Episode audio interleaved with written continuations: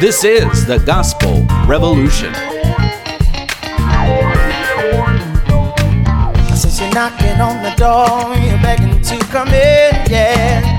Unaware that all the while love's been knocking from within. You are the love you see. A perfect yet unique, righteous,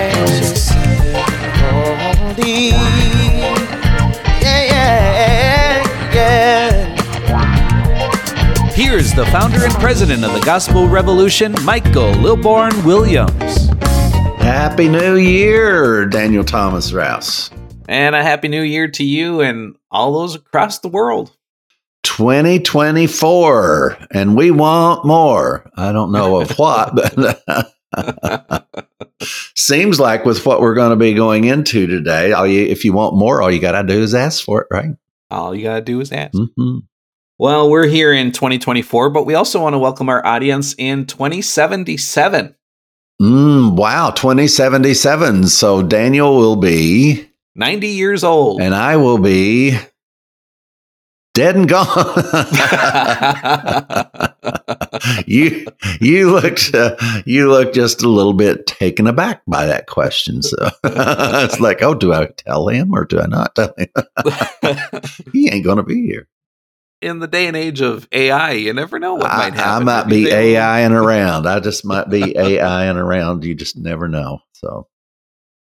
So yeah, so now what we have to do is get one of those filter apps and uh, take a nice picture of you and uh, forward it to uh, 2077 and see whether or not you want to live that long or not. Jeez. Again, we live in a wonderful world of technology. Oh, Maybe that'll Lord. change too. Yeah. yeah, at least it could lie to us, you know. I mean, Yeah. we're used to being lied to, so why can't AI lie to us? and show a suave, debonair 90 year old. Oh, well. oh well. So 2023, uh, uh, you are separate from you and I from thee. And um, yeah, this is uh, this is really shaping up. I've I opened my year by uh, my bench press, which I I was uh, for the last two years. I have about a year and a half ago. I think I was able to get back in the gym and get started after mono between there and and COVID and then the next COVID. But um, my, uh, I think uh, some of them re- uh, folks remember that I actually bench pressed the first time just a, a little over two years ago. Whenever that was. Anyway, I had bench pressed uh, 340 pounds, which I just never ever dreamed of doing that. And I did that like for my 68th birthday or something like that and uh, so felt really good. I had the guys to videotape it because I was not going to believe them if they told me I actually did it properly. I had to see it for myself, and lo and behold, I I did it.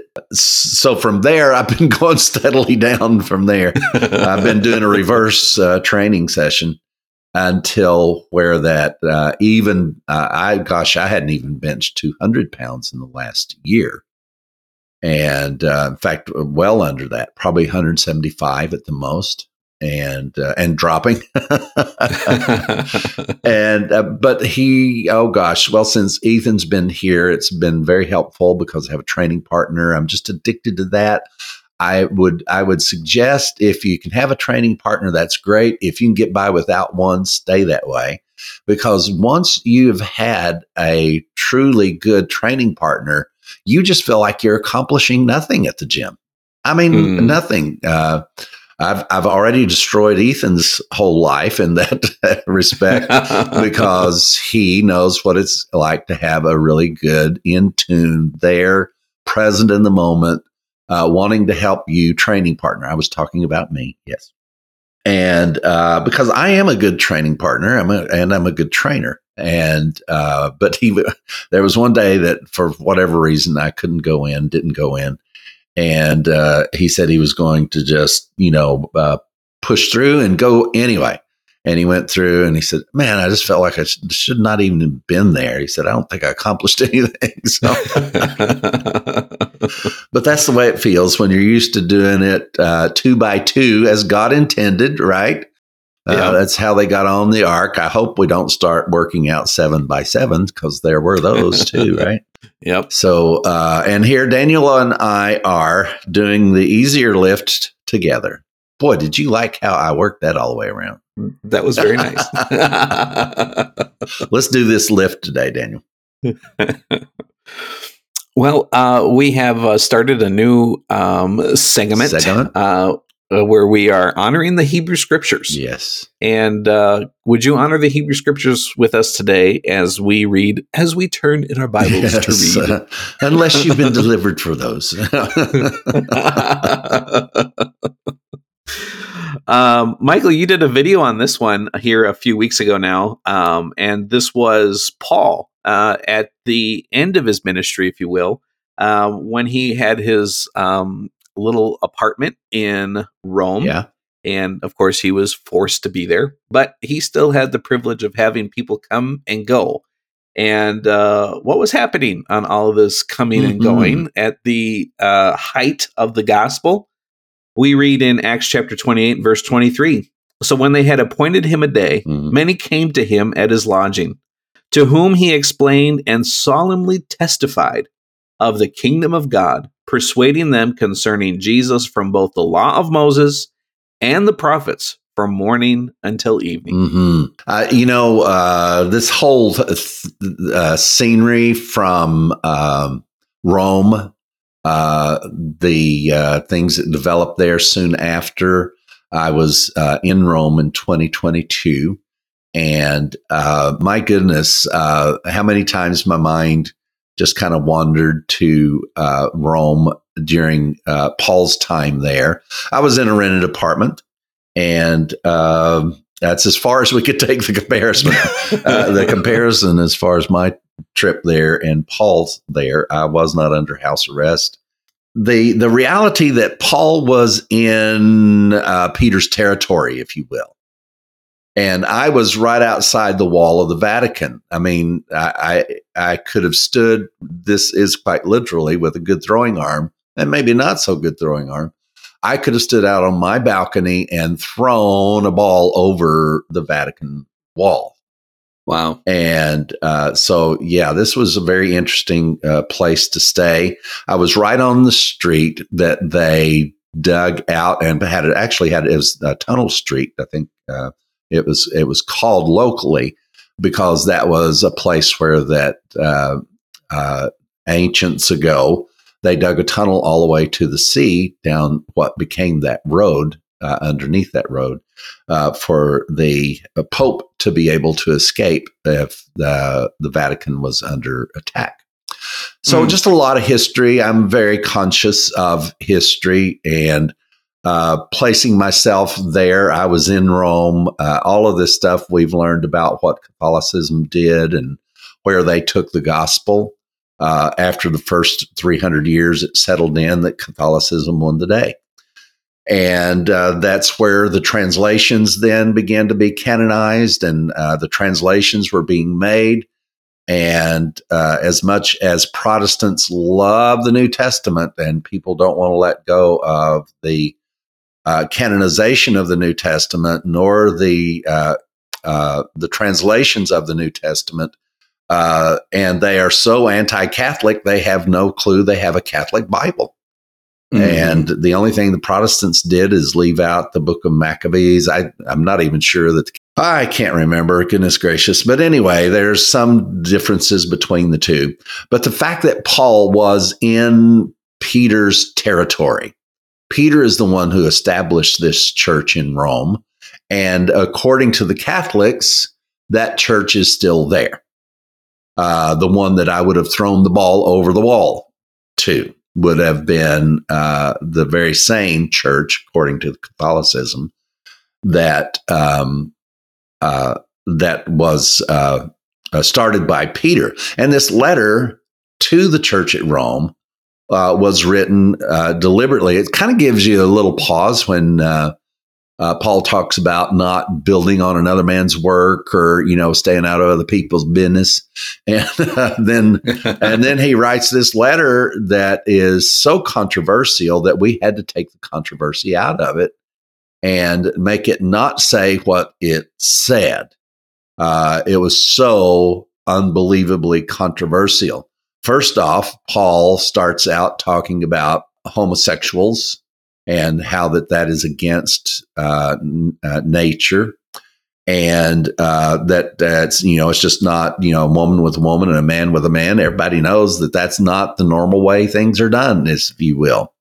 Uh, and then he snuck right on into chapter the later part of chapter two and said oh yes and what about circumcision? Which one of those is mm. normal and uh, is it circumcision or is it uncircumcision uh oh, the Jews went, I think we've been had. We just got tricked yeah. into no longer being able to condemn the homosexual people of this community. And uh, then he uses the same trick on the Gentiles and it addresses their doctrine. Paul, th- this letter must be understood. This is Paul addressing the Christian doctrines that finally won the day. But Paul tried his best to dismantle them. And so, where do you go to try to dismantle Christianity and what became Catholicism, other than to the very church started by the very man who was a part of what was called the concision, and mm. uh, which Paul called dogs and evil workers. Uh, that his words, not mine. Now, we have never called the aforementioned uh, dogs or evil workers. We've just never done that. But, uh, you know, when you start uh, getting on to us for pointing out the differences in doctrines, you're going to have to, you talk about throwing away the Hebrew scriptures, you're going to have to throw away the New Testament. Uh, and all of Paul's writings, uh, because this is filled with controversy. It is not a side subject. So I know that's a lot of buildup for this, but that's where we're going to uh, eventually wind up, unless Daniel takes us there now. I, am just uh, on on these shows. I'm I'm just a rider in the back seat, and uh, Daniel's got the whip for me, and he's got the steering uh, of this ship, and he takes it forward, and he keeps me in my place. So that's what his job is. So I don't know where we're going, Daniel. What are you going to do as we look at the validity of the holy scriptures, the Hebrew scriptures, we've looked at several references here about Paul. This is all he taught, all that Paul taught. And I love what you said last week about how Paul had this amazing experience, whatever that experience was, uh, with Jesus, with the gospel, or whatever, mm-hmm. whatever this life transformation that he went through.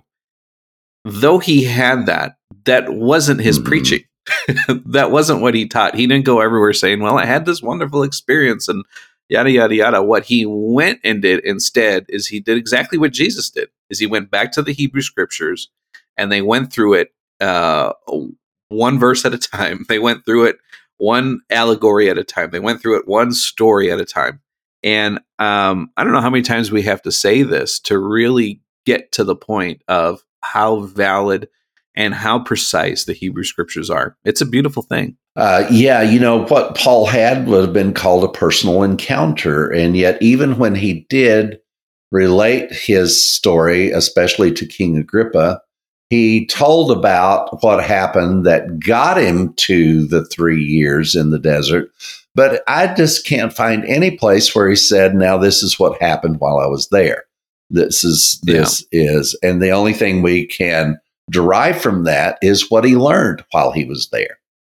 Uh, mm-hmm. And he came from there teaching those things, but he didn't come out saying, you know, I spent three years with him. You need to be listening to me. However, the disciples did do that. And pastors to this day are doing that. they are today. I had a personal experience, so you need to listen to me. How many friends I've had that have uh, been to heaven uh, and back and spent specified amount of time there.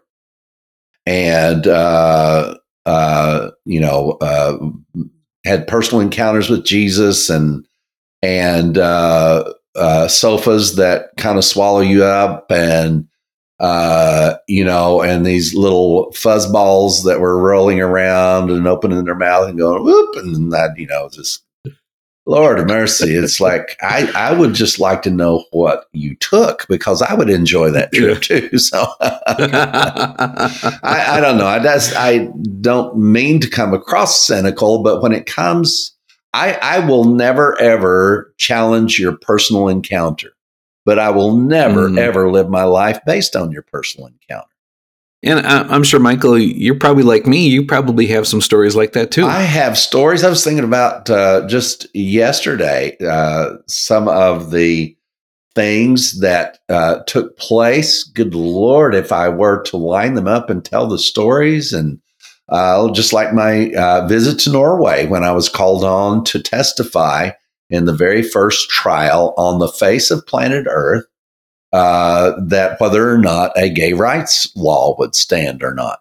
And uh, shamefully, I was a part of that law being uh, stricken from the uh, books in um, Norway for the entire country. Uh, just imagine that. Uh, I, I, was I was a voice who testified in a trial that was being broadcast around the planet. Of course, it was more uh, newspaper print, and uh, my face was on the front page newspapers. Great big old, almost five by seven picture, you know, of uh, me and Hazel, and uh, freed from homosexuality. You know, you you think that that I haven't been there, folks, and experienced and had personal experience. And from that experience, I could tell you how that uh, um, after that experience, um, uh, one of the churches that I spoke in was firebombed and uh, how that that firebombing uh, resulted in the uh, building that was joined hard to the back end of the church. Is I think the church was like a thousand years old or something. You know, uh, very strange experience when you go into Europe and go into buildings that are three times older than our country.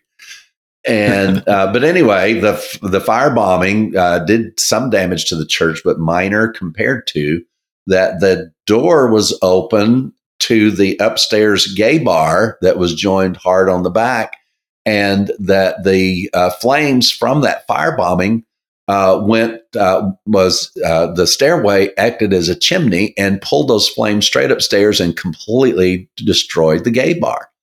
And uh, this was supposed to be affirmation, confirmation.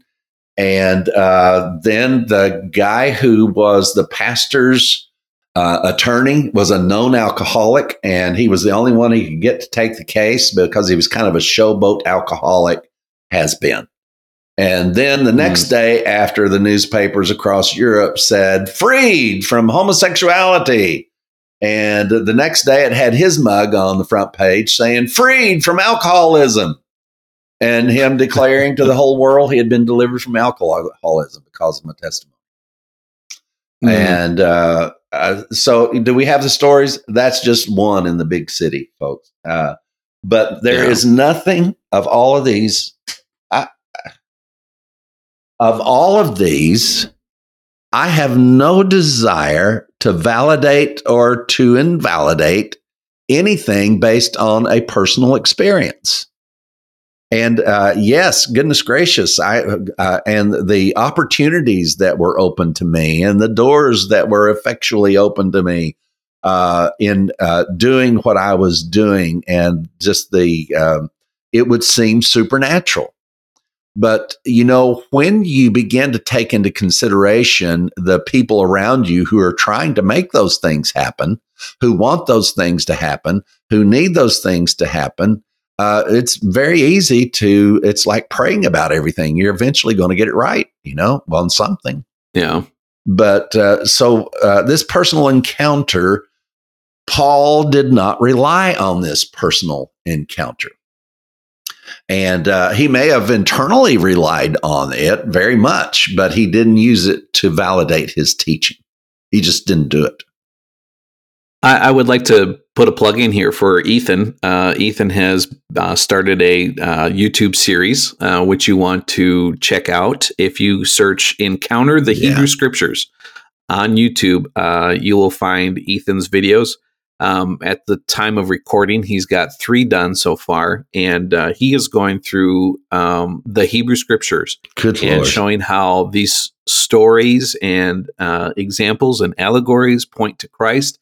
And uh, Michael, I've learned so much in the three videos that he's done. I'm yeah, just amazed. I know. And and guys, uh, please be kind. Just just put a little like there next to it.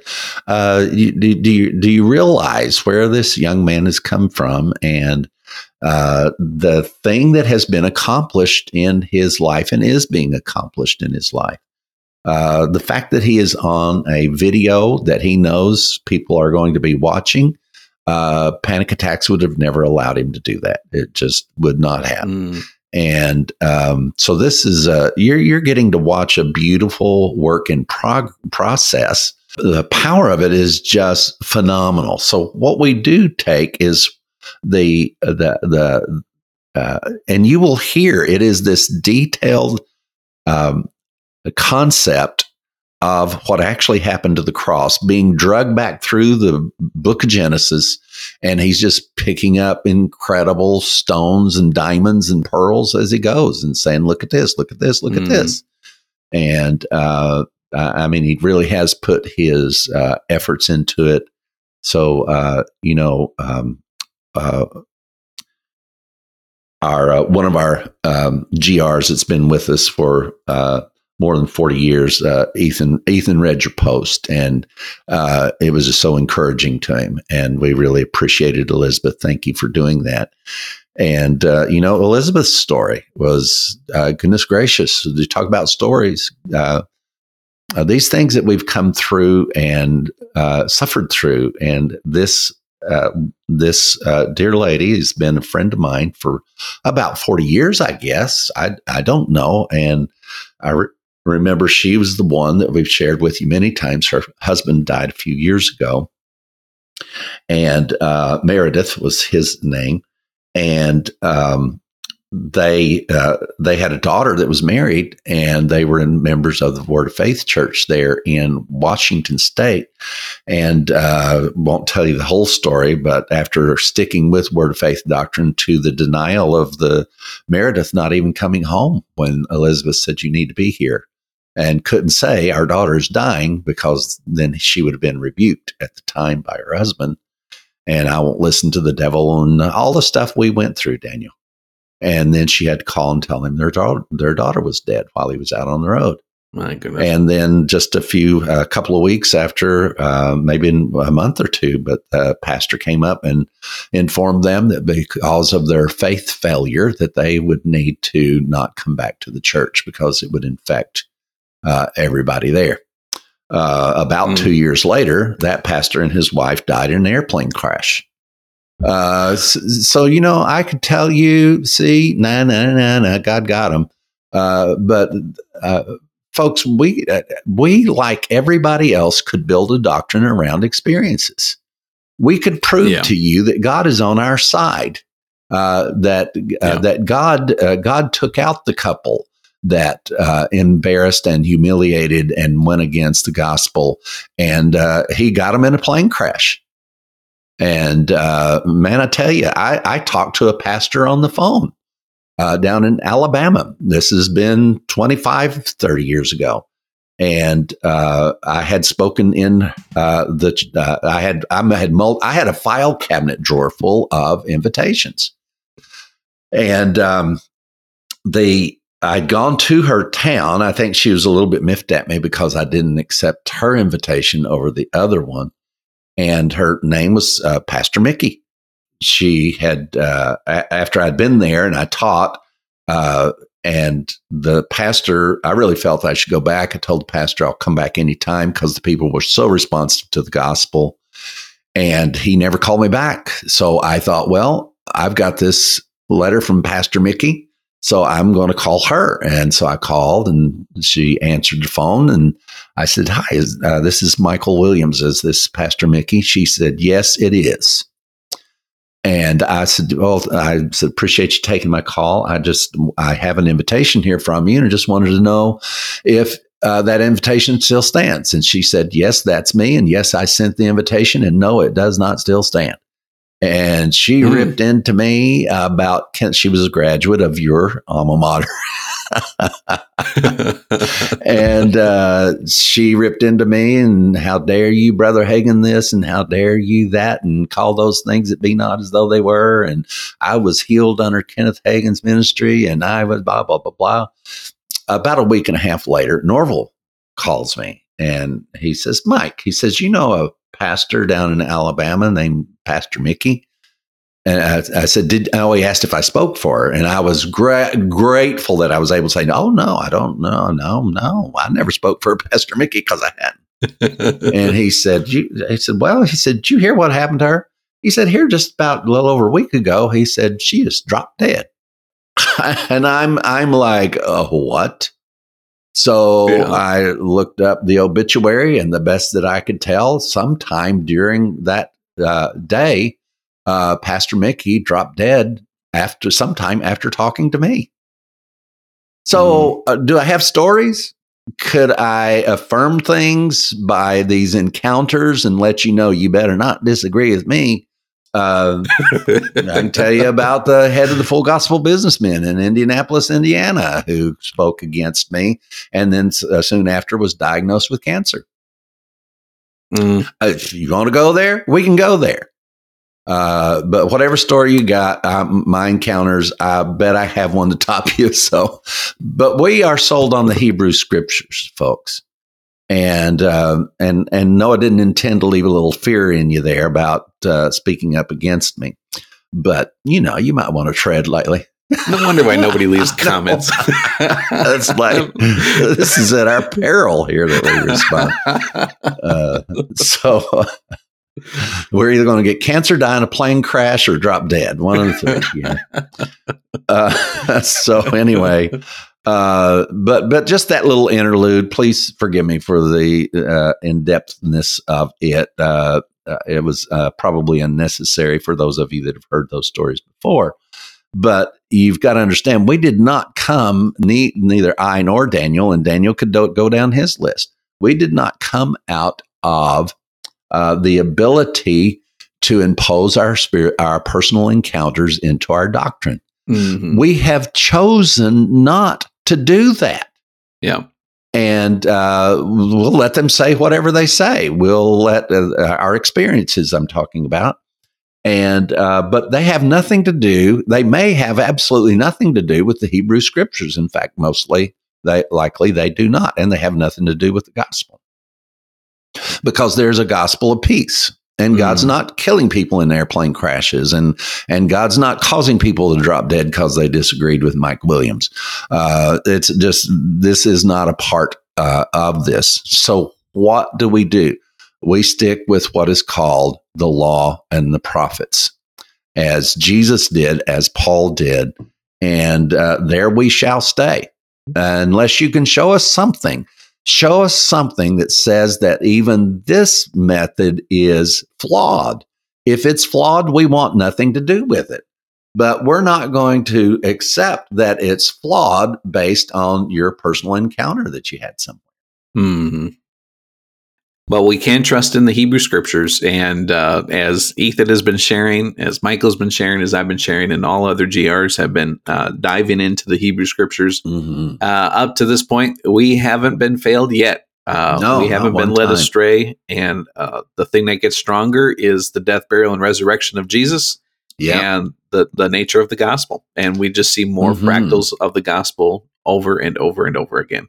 And if you are offended by Christ, if you're offended by the blood, if you're offended by a virgin birth, if you're offended by creation, you will be offended by the gospel revolution.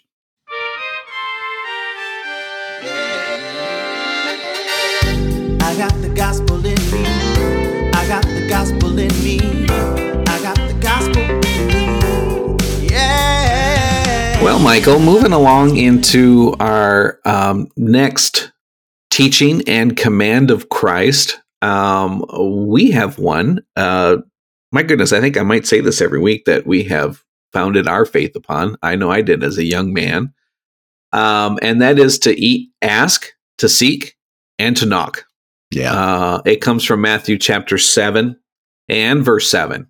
Ask and it shall be given unto you. Seek and you shall find. Knock and it shall be opened unto you. For everyone that asks receives, and everyone that seeks finds, and to him that knocks it shall be opened. So this is in the list of the this uh, organization's uh, teachings and commandments of Christ. Correct. Yep, this is correct. I think we were at uh, number sixteen uh, Wow. on on the list, and uh, we are working from a list on a website, uh, which we will uh, reveal in the future. Uh, Mhm. This is an organization that builds their ministry on following the Yes. commandments and teachings of Christ, and uh, we have been working from their list. And what we've been doing, Michael, um, we didn't know how we were going to do it when we set off to do it, but this seemed to be our pattern that we found is we've been going to each of these commands and teachings and comparing it to what the Hebrew scriptures say, what we find uh, as commands in the law. Yes. And um, coincidentally, we have found parables um, in Mhm. almost every single one of these uh, that teaches um, the fulfillment or a future Right. fulfillment of it uh, through the death, burial, and resurrection of Jesus. And some of them we've been able to see that they are possibly in, uh, more proverb in nature Yeah. uh, than they are anything of teachings from the Hebrew scriptures or the commandments of Christ. It's just observations uh, that this is the way things uh, uh, work, and then challenging. But he always uses that proverb to then compare it to the actual gospel itself and to the eventual, the upcoming. You have to understand that all of these teachings and commandments gave, Jesus gave, was in view of the upcoming work of the cross, where everything changed. Please Mhm. keep that in mind. Everything changed at the cross. All of our aforementioned will assure you that nothing changed at the cross. Yeah. So you've got to decide which path you go down go down on this. So uh, this uh, we teach that everything changed at the cross. Everything and everybody Mm. uh, changed at the cross, and uh, that is what the Hebrew Scriptures foretold. That's what the Law of Moses foretold. That is what Christ foretold. That is what Paul taught. So I think we're on pretty firm ground to be able to follow uh, the the more mystic or the we just follow the teaching of Jesus crowd, uh, you're going to have to abandon the uh, the Hebrew scriptures and you're going to have to abandon the cross. hmm Isn't it amazing? People that say they follow the teachings of Jesus are more likely to be of those that abandon the work of the cross and its importance. My goodness. My goodness. Wow. So, Michael, I wanted to ask you have you ever asked God to do anything for you? And if you did, did he do it every single time? I did, and every time he answered. Every time. Or every time.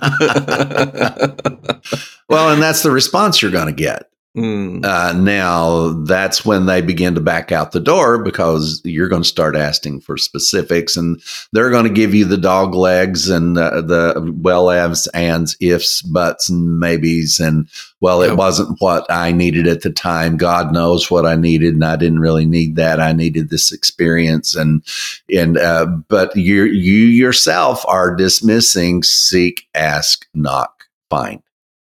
And uh, so, what we need to do, Daniel, is let this speak for itself yeah. uh, and compare that. Let it compare itself. We don't need to compare anything. We need to let it compare itself to the Hebrew scriptures. And why, how do we view this after the cross? I found it interesting when we were we first began to uh, look at this. It suddenly took note in me that when Jesus said, "I'll do anything you ask," that it was before the cross. Now, Mhm. why would Jesus say, I will do whatever you ask? Uh, well, I mean, if he was a good, uh, a good Jewish person and teaching to Jewish people, seek, ask, knock was built into their social structure. Yeah. And uh, even if somebody wanted to to move into your house with you, you couldn't say no. hmm You had to respond to that knock at the door. You had to open the door and you had to offer them food and you had to offer them a bed. And even as we looked at that a few weeks ago, that was even for your enemies. If your enemies Yes. asked you for your cloak, you give them two. Uh, uh, yes. So Jesus even followed up with that as uh, as a part of that. And, and now, why would that have been? I think if you've listened, especially uh, listened to uh, Ethan's uh, teachings, is because the promise went out to Abraham before he was circumcised. Mm, So the promise was to the whole world. right. Uh, if if a male was born on this planet, you were born uncircumcised. You know, I just I hate to inform you that nobody was born circumcised. So that's why the promise went out to Abraham before he was circumcised, so that it would be sealed that the promise was that the promise was given. It was sealed to Israel through circumcision, but it didn't take the promise away from the whole world. yeah. So uh, there's a whole lot in there, and uh, still much more to be unpacked and to be understood about that. The understanding that all of this was always supposed to have been, and not supposed to have been, it always was to every human on the earth. The Jews were chosen to play this out on a failure by failure basis. Show me one place where he congratulated the Jews. Wow, now on this point and this point, you did okay, but on that one, you failed. He said they were miserably uh, uh, failing everything. They didn't even know what the law and the prophets had to say. And, and he also went into detail. Uh, if you go and look at the disciples, he also had nothing to say about the good about them, and uh, constantly critiqued their understanding, uh, everything about them. And he's, he said they just didn't have any. You don't, you don't have it. You don't have it. You don't have it. You don't have it. Why did Israel fail, and why did the disciples not have it? They weren't supposed to have it.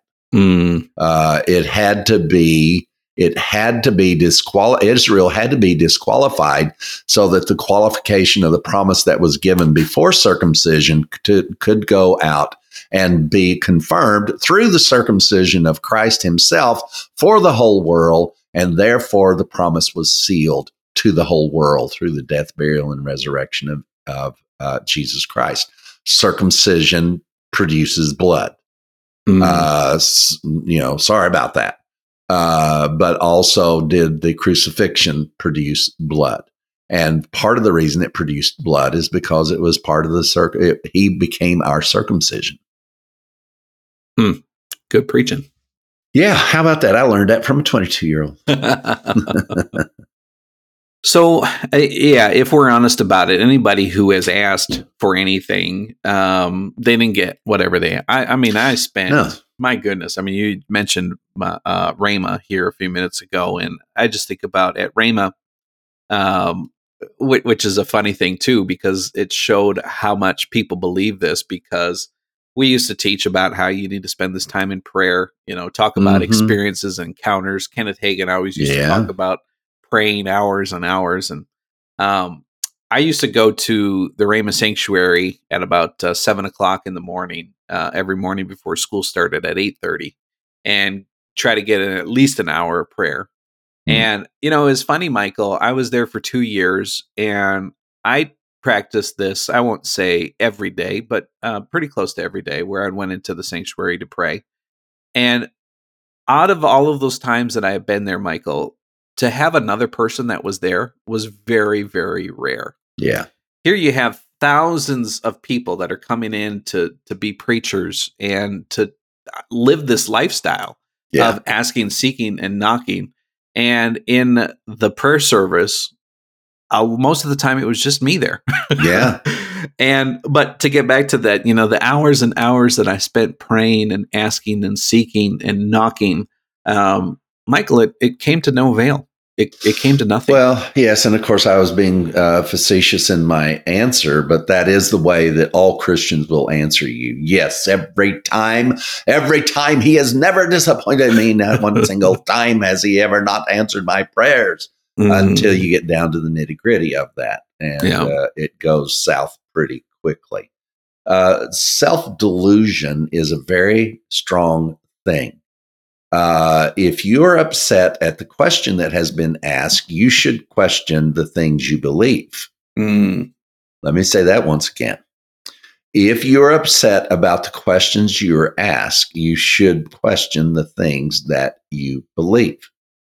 Uh, so if you don't like being asked about what you believe and what you teach, uh, and that's offensive to you, then most likely the problem is not with the question. Most likely the problem is with your persuasions because you are insecure in your position and therefore you get upset when you're questioned about your unsubstantiated position. Mm. I do not know of one single thing that we teach about the gospel that I cannot stand behind 100% uh, and uh, uh, without adding any personal experience into it whatsoever.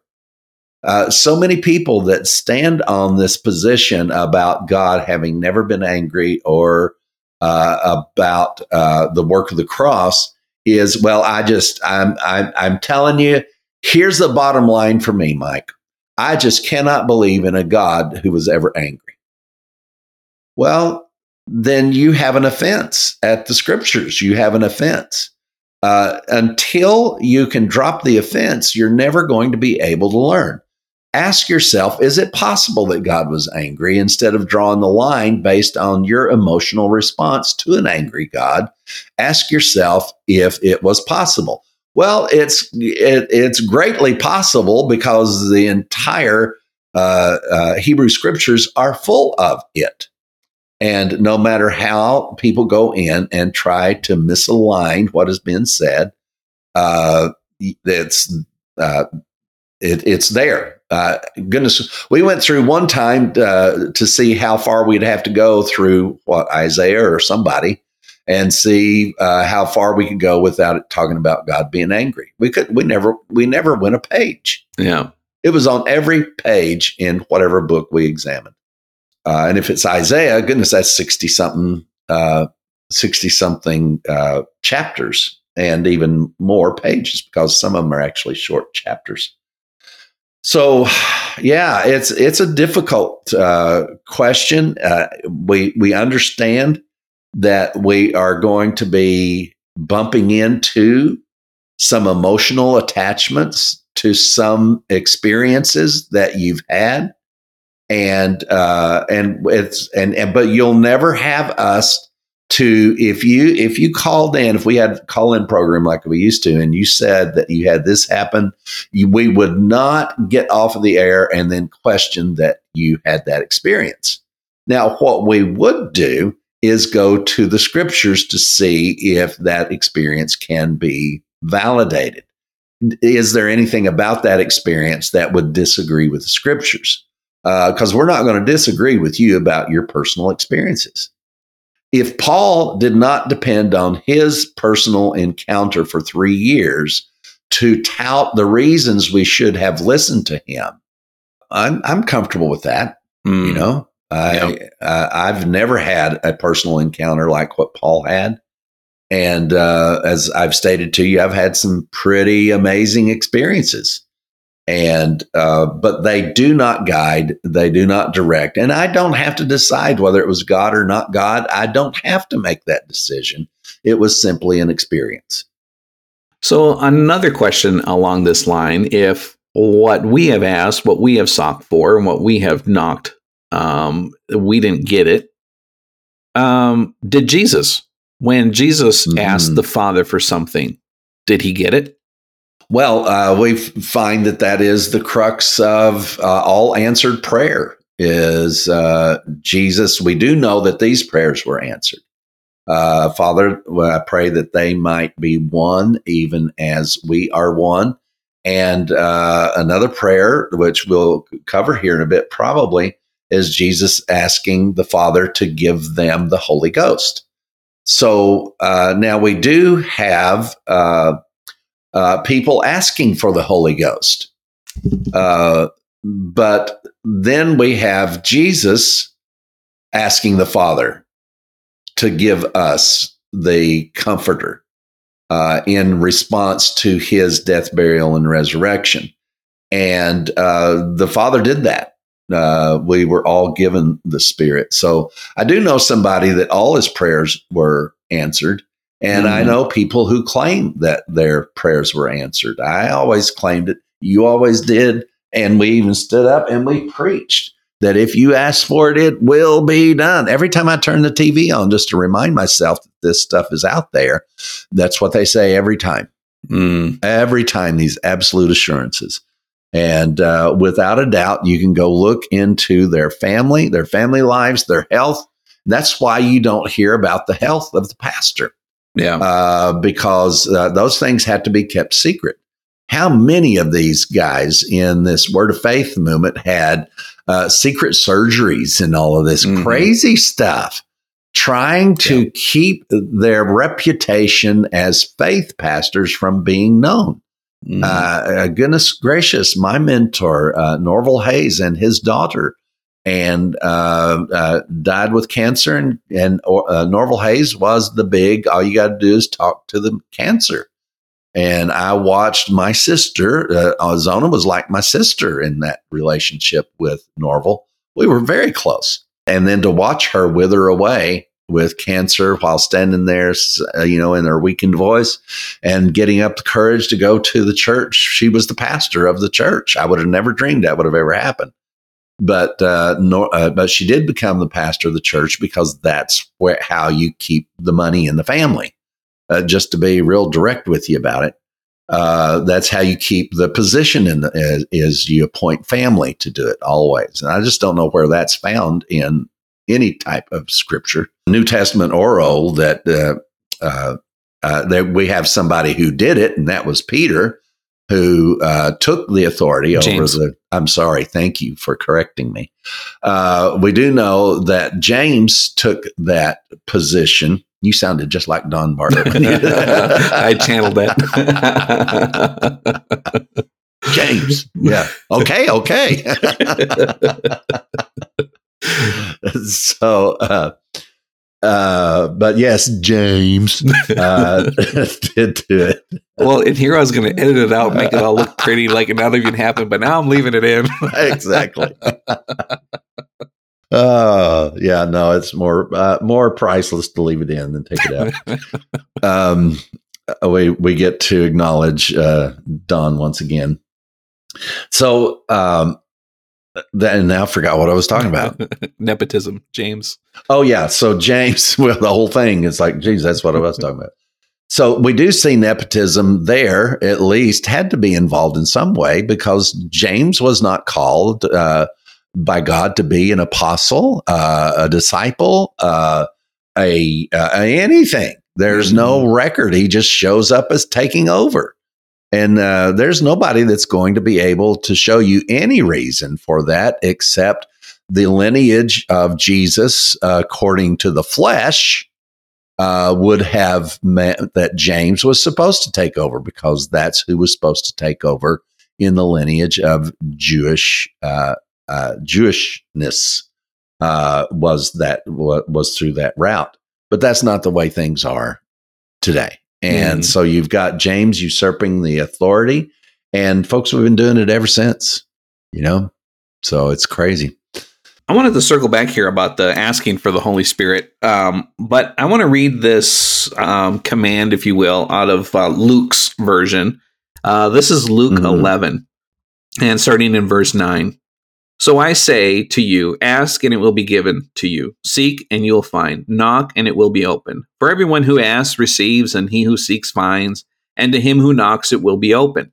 If a son asks for bread from any father among us, will he give him a stone?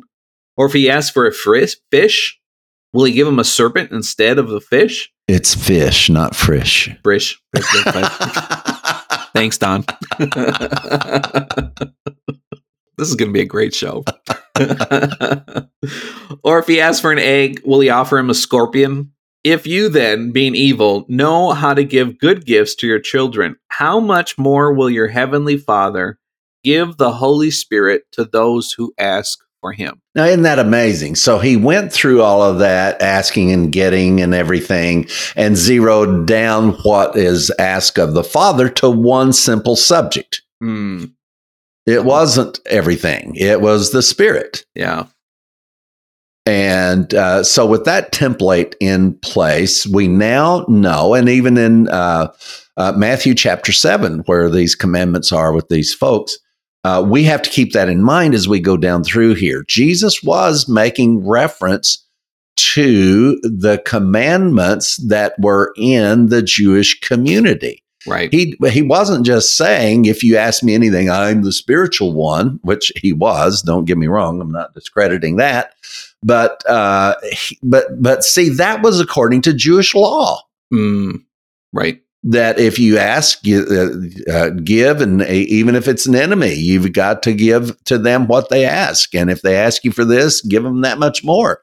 And we went through that one also. But I, I was amazed when we began to look at this. I'm so uh, happy that we are looking at these a little closer because some of these I'd never resolved. You know, we know the gospel in its basic context.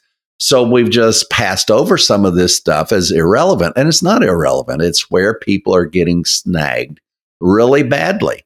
Uh, well, it says, it says, it says, it says, if you ask, and if you, you know, which one of you, which one of you Jewish people, you know, you you know how to give good things to your children, and that, and you you do know. See, these were things they were familiar with. Seek, ask, knock was not some new prescription for a Jewish person. Mm, This is not about what Jesus was going to do after his resurrection. And bam, that needs to be very important in our thoughts as we go through the rest of this, Daniel. yeah, absolutely. And Jesus talks about this, and we have a version of it here in uh, John as well. Uh, Jesus said, And whatever you ask in my name, this is John 14, 13, and whatever you ask in my name, that I will do, that the Father may be glorified in the Son. If you ask anything in Mm. my name, I will do it.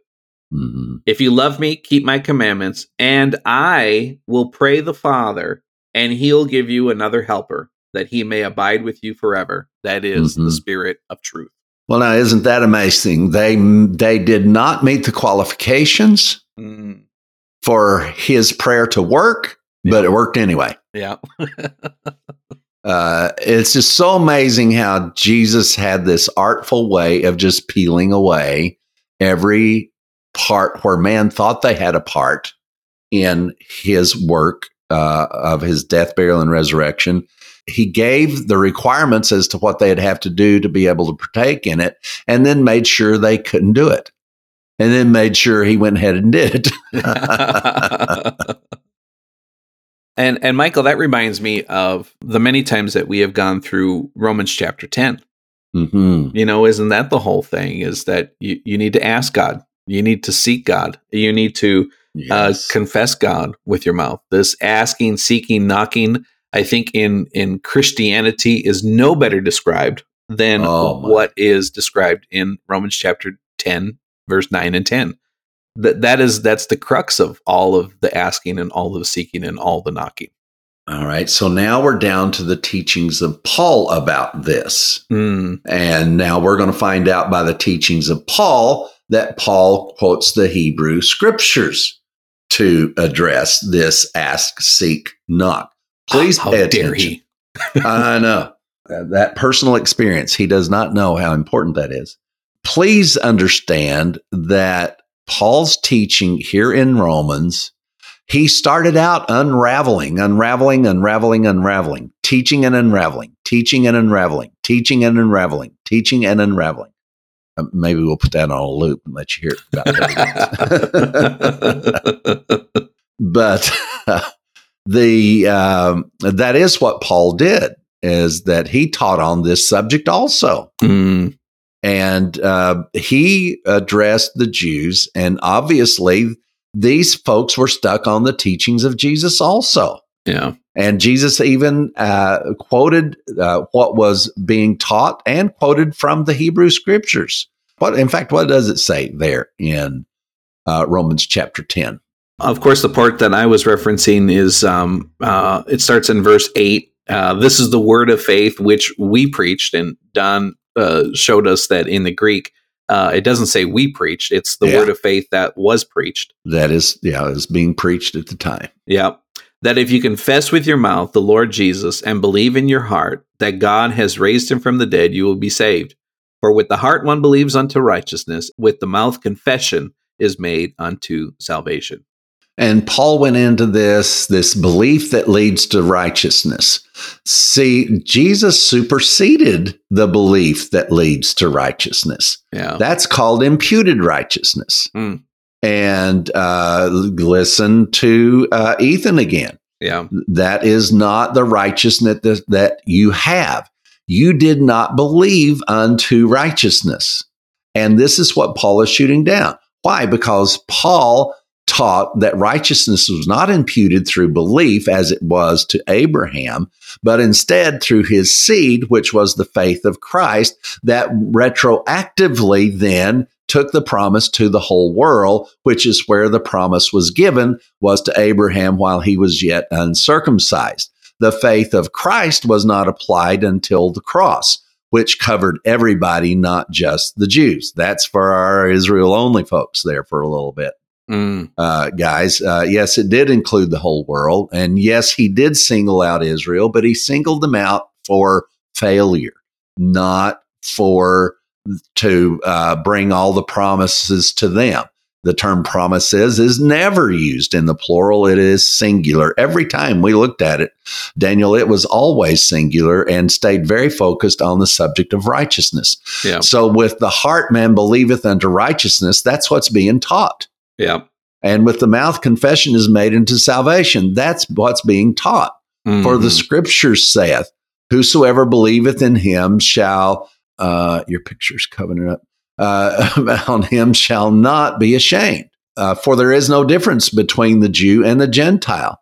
For the same Lord, uh, for the same Lord over all is rich unto all that call upon him. So he's leveled the playing field here by quoting the scriptures, Jew or Gentile, and then says, uh, For whosoever shall call upon the name of the Lord shall be saved. Then comes his very powerful contradictions to that thesis. Mhm. That thesis has been established, and uh, and then Paul is contradicting that thesis. How then shall they call on him whom they've not believed? And how shall they believe in him whom they've not heard? And how shall they hear without a preacher? And how shall they preach except they be sent? As it is written, how beautiful are the feet of them. So somebody's got to preach all this if they're going to get saved. Yeah. Uh, but they have not all obeyed. They've not uh, all obeyed the gospel. For Isaiah said, uh, "How shall they? Uh, who hath believed our report?"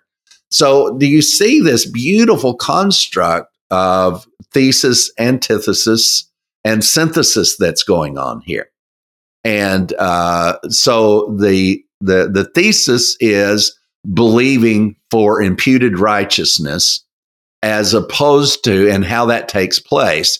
So he's established the thesis, he's established the antithesis, and uh, and uh, the uh, and and the antithesis, and now he's synthesizing this together. And uh, uh, but they have not all obeyed the gospel. So then, faith cometh by hearing, and hearing by the word of God. See now, if there's any place that I would change a period to a question, it is here uh, knowing Paul's disposition, the statements being made, this is a question. This is not a statement. Uh, but I say unto you, have they not all heard? Yes, verily, I say they did all hear. And the sound went out into all of the earth, and their words unto the end of the oikoumene. And that is the word world, oikoumene. I don't mind teaching this again, again, again, again, again, because it's very, very priceless that we understand it.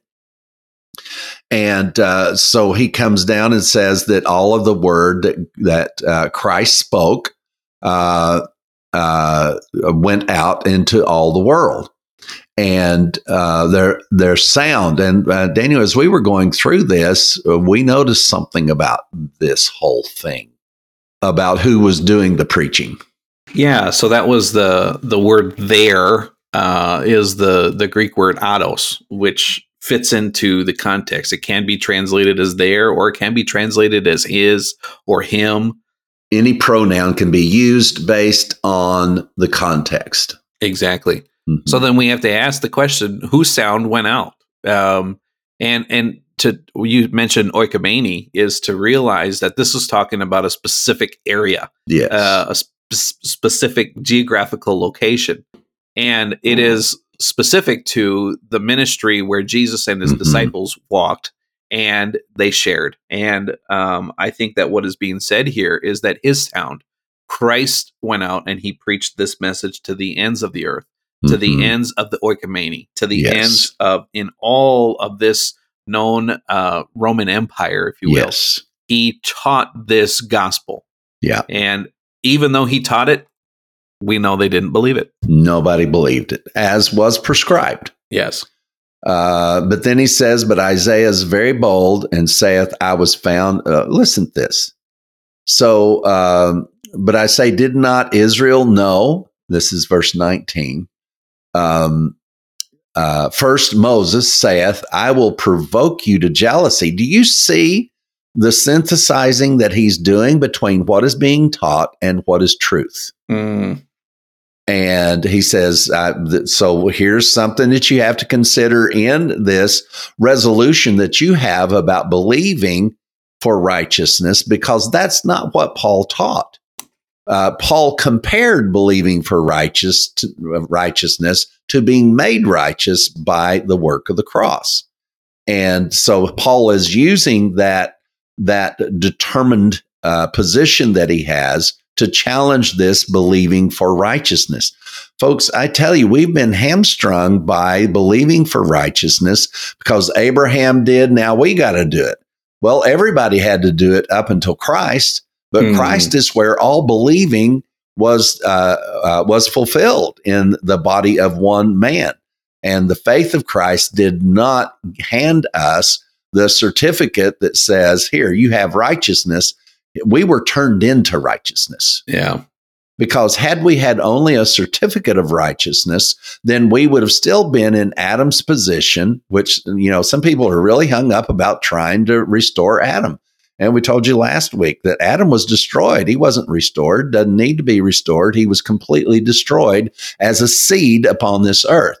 Every seed that has been born since uh, Jesus rose from the dead has been of the seed of God. And that seed is righteousness, not sin, Nobody's been born in sin since the resurrection. And uh, there's a whole lot of good news in there that, that honestly, if you had to pay for it, it would be priceless. Mm. Uh, uh, but you can't attempt to pay for it if you want to. Make things easier around here. Uh, but I say, did not Israel know? Uh, for Moses saith, I will provoke you to jealousy by them that are no people. So what happened was God uh, then included uh, uh, the Gentiles because who did the promise go out to? Mm. The promise went to the whole world uh, because the promise was made before Abraham was circumcised. And that was to protect the seed, which was Christ, that would bring us into this fullness.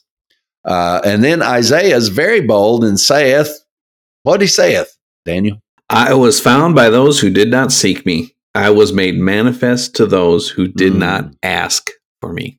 Hmm. So we have this in, uh, incredible insight into seek, ask, knock.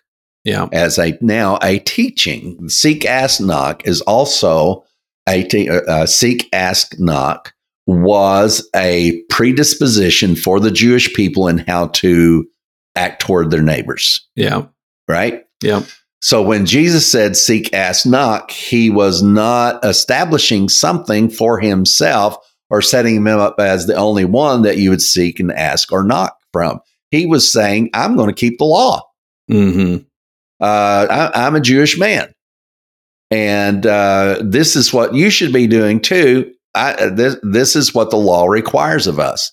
If anybody asks anything, and uh, and and of course this was from Jewish family to Jewish family, and then we saw where Jesus upped the ante on that. That it's even if it's your enemy that does.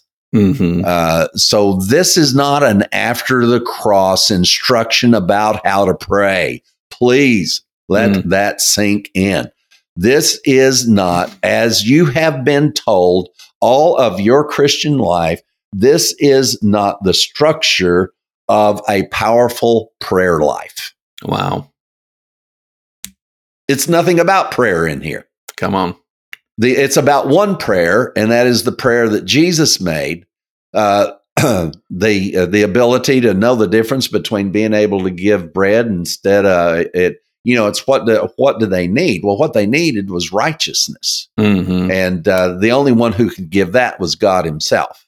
Yeah. And God did give us that righteousness. He didn't just give us a stamp ticket to get on a train uh, and and go around with our uh, our you know here's here's your card. You know, uh, here's your sign. Was that the comedian? You know, here's your sign.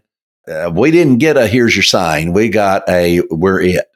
You're the thing, folks. And and we could stay on here from daylight till dark, just like Paul did, and never get tired of telling you this over and over and dismantling everything that is misperceived.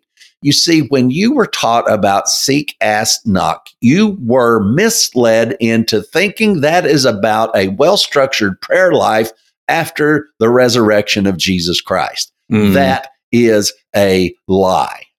Yeah. It Mm. don't work. Yeah. And he gave us the good gift, the gift of righteousness and the gift of his spirit without us asking, without us seeking, Mhm. and without us knocking. So what's the what's the job now? If there's a job, it is learning how to embrace the fact that you are the righteousness of God in the earth. Yes, indeed, possibly even having to embrace that you are the manifestation of God in the earth. Mhm. Uh, where else is he? Where Yeah. else is he, folks? Where else is he? We've we've got him confined to mosque and to uh, mausoleums, and uh, I mean that's all Saint Peter's Basilica is is a big old mausoleum. And uh, goodness, uh, we we have God confined to a cracker. We've confined him to to grape juice and wine. But look in the mirror. Uh, yeah, you are uh, Christ only has one body, and Mm. you're you're part of it. How how do you separate that from the head? If you are the body and he is the head, what are you? You're part of the manifestation of God in the earth. Mm. How can it be uh, done any other way unless you dismember the body of Christ? And uh, which a lot of people do and put themselves as the head of the church, as uh, James did. And James was not the head of the church, and neither was Peter. Uh, the only one who was the head of the church is, according to Paul's teaching, was Christ, of which you are the body. Mm. Uh, you can undo that, unravel it, ravel it any way you want to, but it all comes out with the very same answer at the end. And uh, man, I tell you, if you, oh man, I, you know, I remember getting that uh, message from uh, Lisa uh, the first time that she heard something along these lines, and she talked about how this sadness came over her when she realized that that what she had been leaning on wasn't true. But then she said that just immediately behind it came this this confidence and this strength that came into her. Uh, folks, let that process continue in you. We have no, what, what are we going to gain by telling you these things? I mean, we're not even telling you things that would cause you to give. I've already taken away the sting of disagreeing with uh, uh, Michael Williams. Jeez, I gave away my secret uh, potion here. And um, uh, did those things happen? They happened, but they do not have any reflection upon the gospel, which is taught and understood by the Hebrew scriptures through the death, burial, and resurrection of Jesus Christ, and then synthesized and organized as what is called the gospel today. You have to think a little bit. Mm. You do have to think a little bit about these things. instead of letting somebody just because somebody got up and said seek ask and knock this is how you carry out a good prayer life well you have to resolve that jesus said that before his death burial and resurrection Yeah. number one so who did he say it as i just don't see any way he was saying this as any man different than any other man who was a jewish man at the time this is what we do I looked up the word knock and just to see where the other places in the New Testament that's used. And of course, there's a popular one in the Revelation. And Mhm. I will say ahead of time that this is in the pseudographical part, the part that we have identified Yes. as pseudographical. And this is in uh, the letters to the seven churches. And if you want more Mhm. information on that, look at our last conference. We go uh, two conferences ago. We go through the book, uh, or we go through the Revelation, and we explain why these seven letters were pseudographical. Um, but he says this. He says in uh, Revelation three and verse twenty, "Behold, I stand at the door and knock." If Mhm. anyone hears my voice and Mhm. opens the door, I will come to him and dine with him, and he with me. and that we indeed uh, uh, identified that as uh, read the verse before it daniel As many as I love, I rebuke and chasten. Therefore, be zealous and repent. Oh, good Lord. Uh, so who's he talking about? So number one, if that verse was taken in context, it is not to unbelievers. Hmm. It is to people who've already declared themselves to be a part of the church and whose Jesus is disqualifying uh, by everything that you say and do, uh, according to these letters to the churches. But these were not letters to uh, the uh, unsaved. These were letters to the church. So who's he knocking on the door of? Hmm. If it were valid. But uh, the, none of this is is uh, in the realm of validity. We, I'm telling you, seek, ask, knock has paralyzed us from knowing who we are. Hmm. Uh, and yes, that's exactly what I feel about it. You know, Don used to stop me and say, "Michael, why don't you tell us how you really feel about it?" so I just heard Don again, and um, uh, he said, "Michael, why don't you just tell us what, how you really feel about it?" You say, "Well, see, there they go around listening to dead." I know what somebody's going to do with that. I mentioned my mother and and uh, uh, updating my mother on uh, current events as a way to just kind of keep her alive in my memory. I explain, you know, I explain tapes to her. I explain, I explained the internet to her, and he says, "Yeah, well, that's all this doctrine's coming from a man who talked to his dead mama." And uh,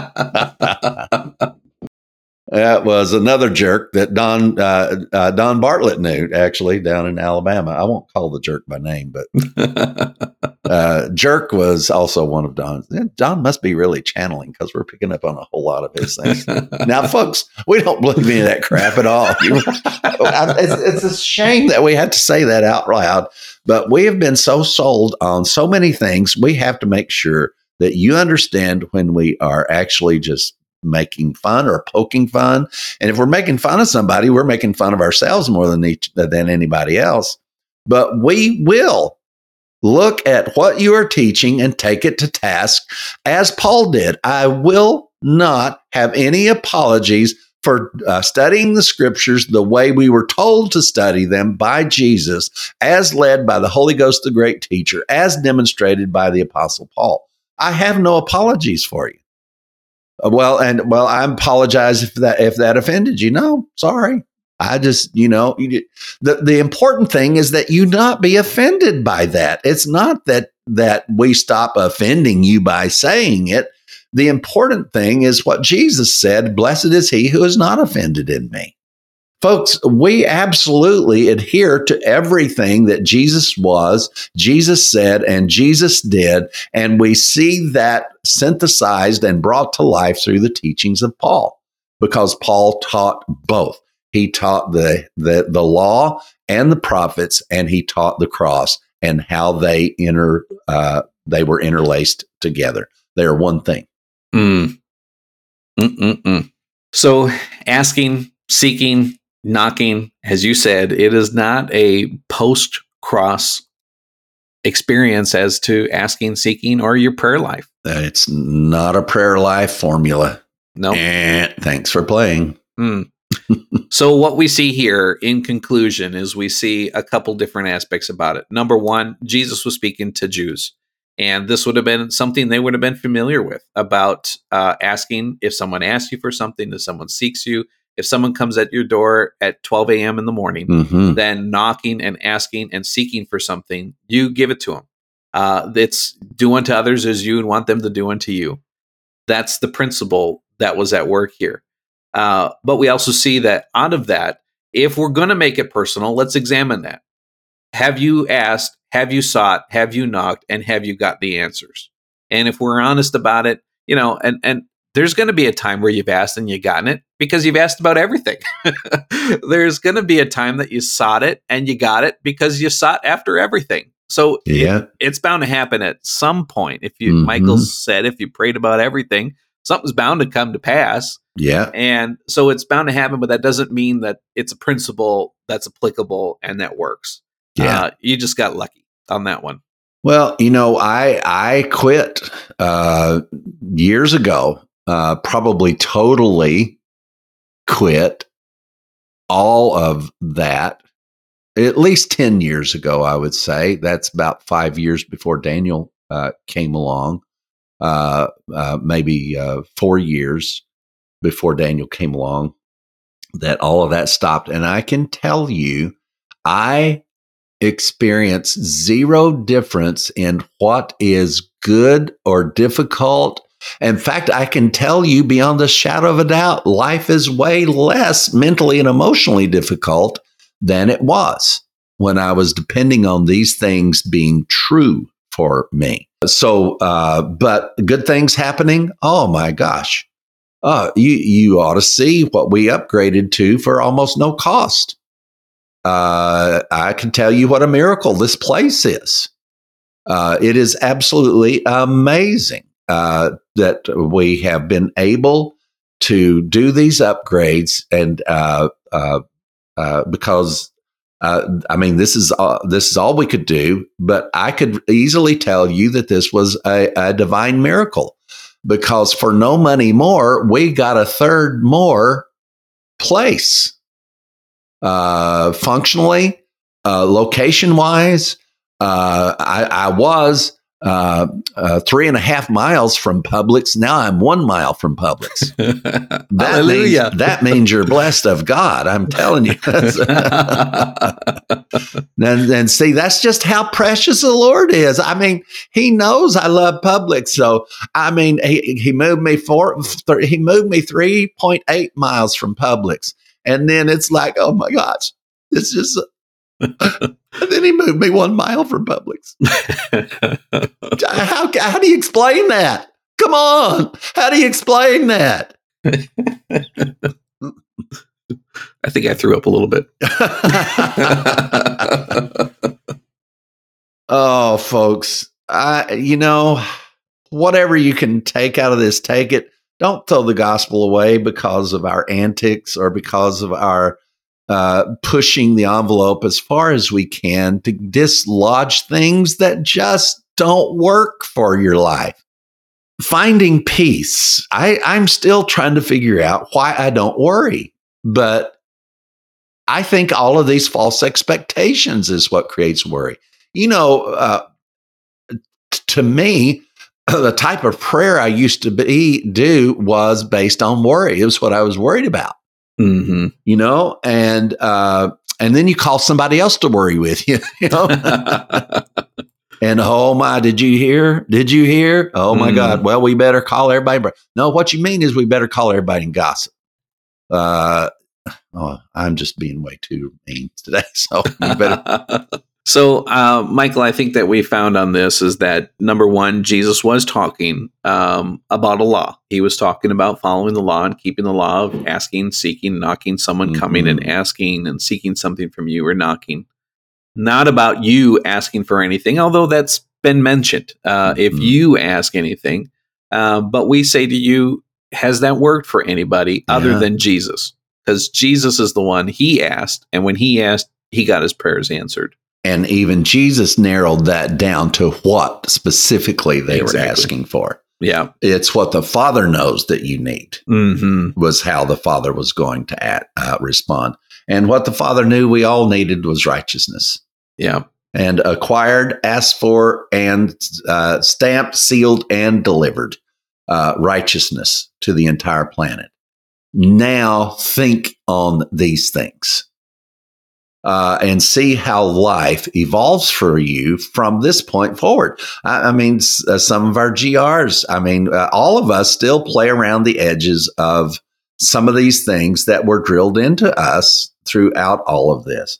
And, you know, I'll tell you what I'm going to do with this. I'm going to take it to heart and I'm going to think on these things hmm uh, because I never realized that Jesus was simply quoting what all Jews would have expected of him. hmm Now, none of them were probably doing it, but he said, if you come to me, I'll give you what you want. hmm Uh, you know, uh, gosh, if you need a bed, I'll give you a bed. If you need food, I'll give you food. Uh, if you ask for uh, uh, bread, I'm not going to give you a snake. I mean, you know, uh, uh, what's wrong with this? It's uh, this is such a beautiful picture that Jesus drew out of the law and the and the prophets about where the Jews had been for uh, more than a couple thousand years Yeah. seek, act, ask, knock had been in place for many hundreds of years. And now the thing that's been in place for 2,000 years is you Mhm. got it, even though you didn't ask for it, even though you didn't seek it, and even though you didn't knock for it. You got it. Yeah, baby, you got it. yeah. Uh, we, we really, really, I tell you what, I think of some of you guys out there, and I think, and I hear your messages. I do listen. I see, even though there's very few uh, posts, and uh, but I know that many of you just don't feel that you need to do that, and we're very uh, happy that you feel that much strength on your own. Um, uh, you might want to make some uh, posts and comments for other people to be encouraged, though. Uh, goodness gracious, um, it's it, it really is such a powerful tool that just simply is not being used. And uh, uh, Daniel could tell you all day long how that just a click or a like or a comment could help not just somebody else, but uh, just with the whole process of this, where these platforms are concerned. That's how they function. So take advantage of that. I mean, that's almost like tithing. You know, you can go ahead.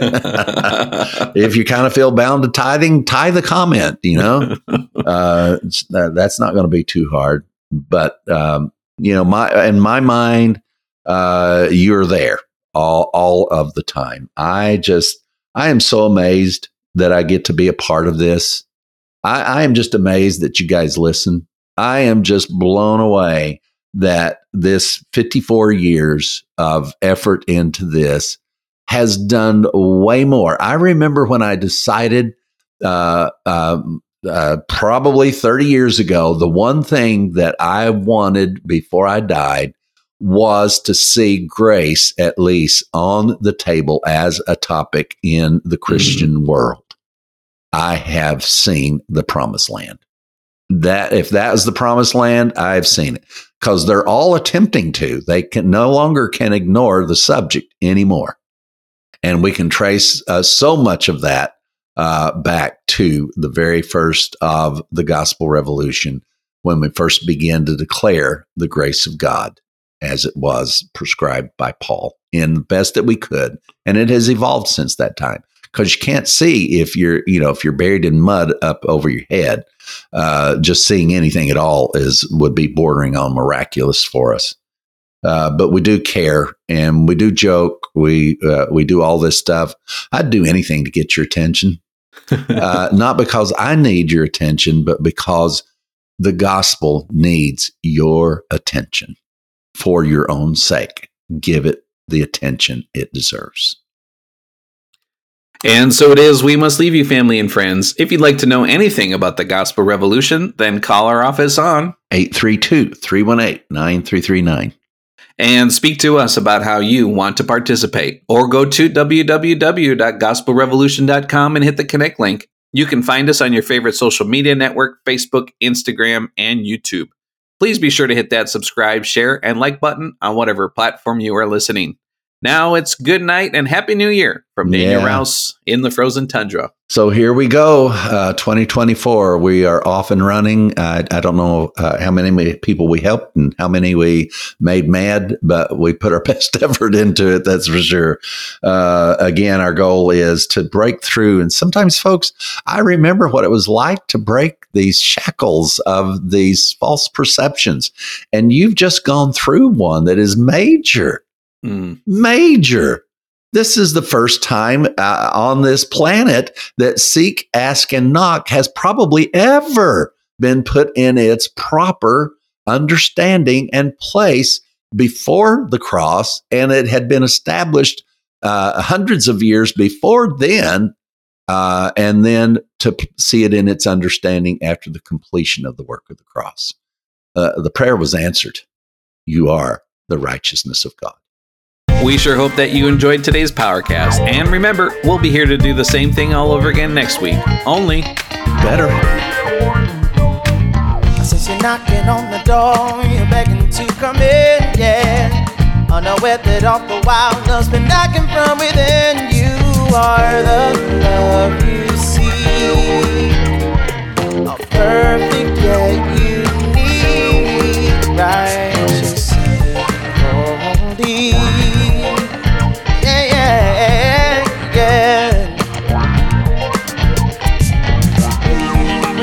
lost alone, staring at the unknown, and words be the. We are one, we are we are.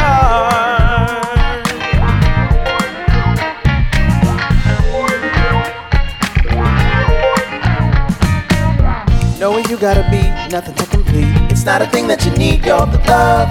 Just remember to breathe and take a second off. Look, I'm just trying to remind you that you're perfectly divine. Flawlessly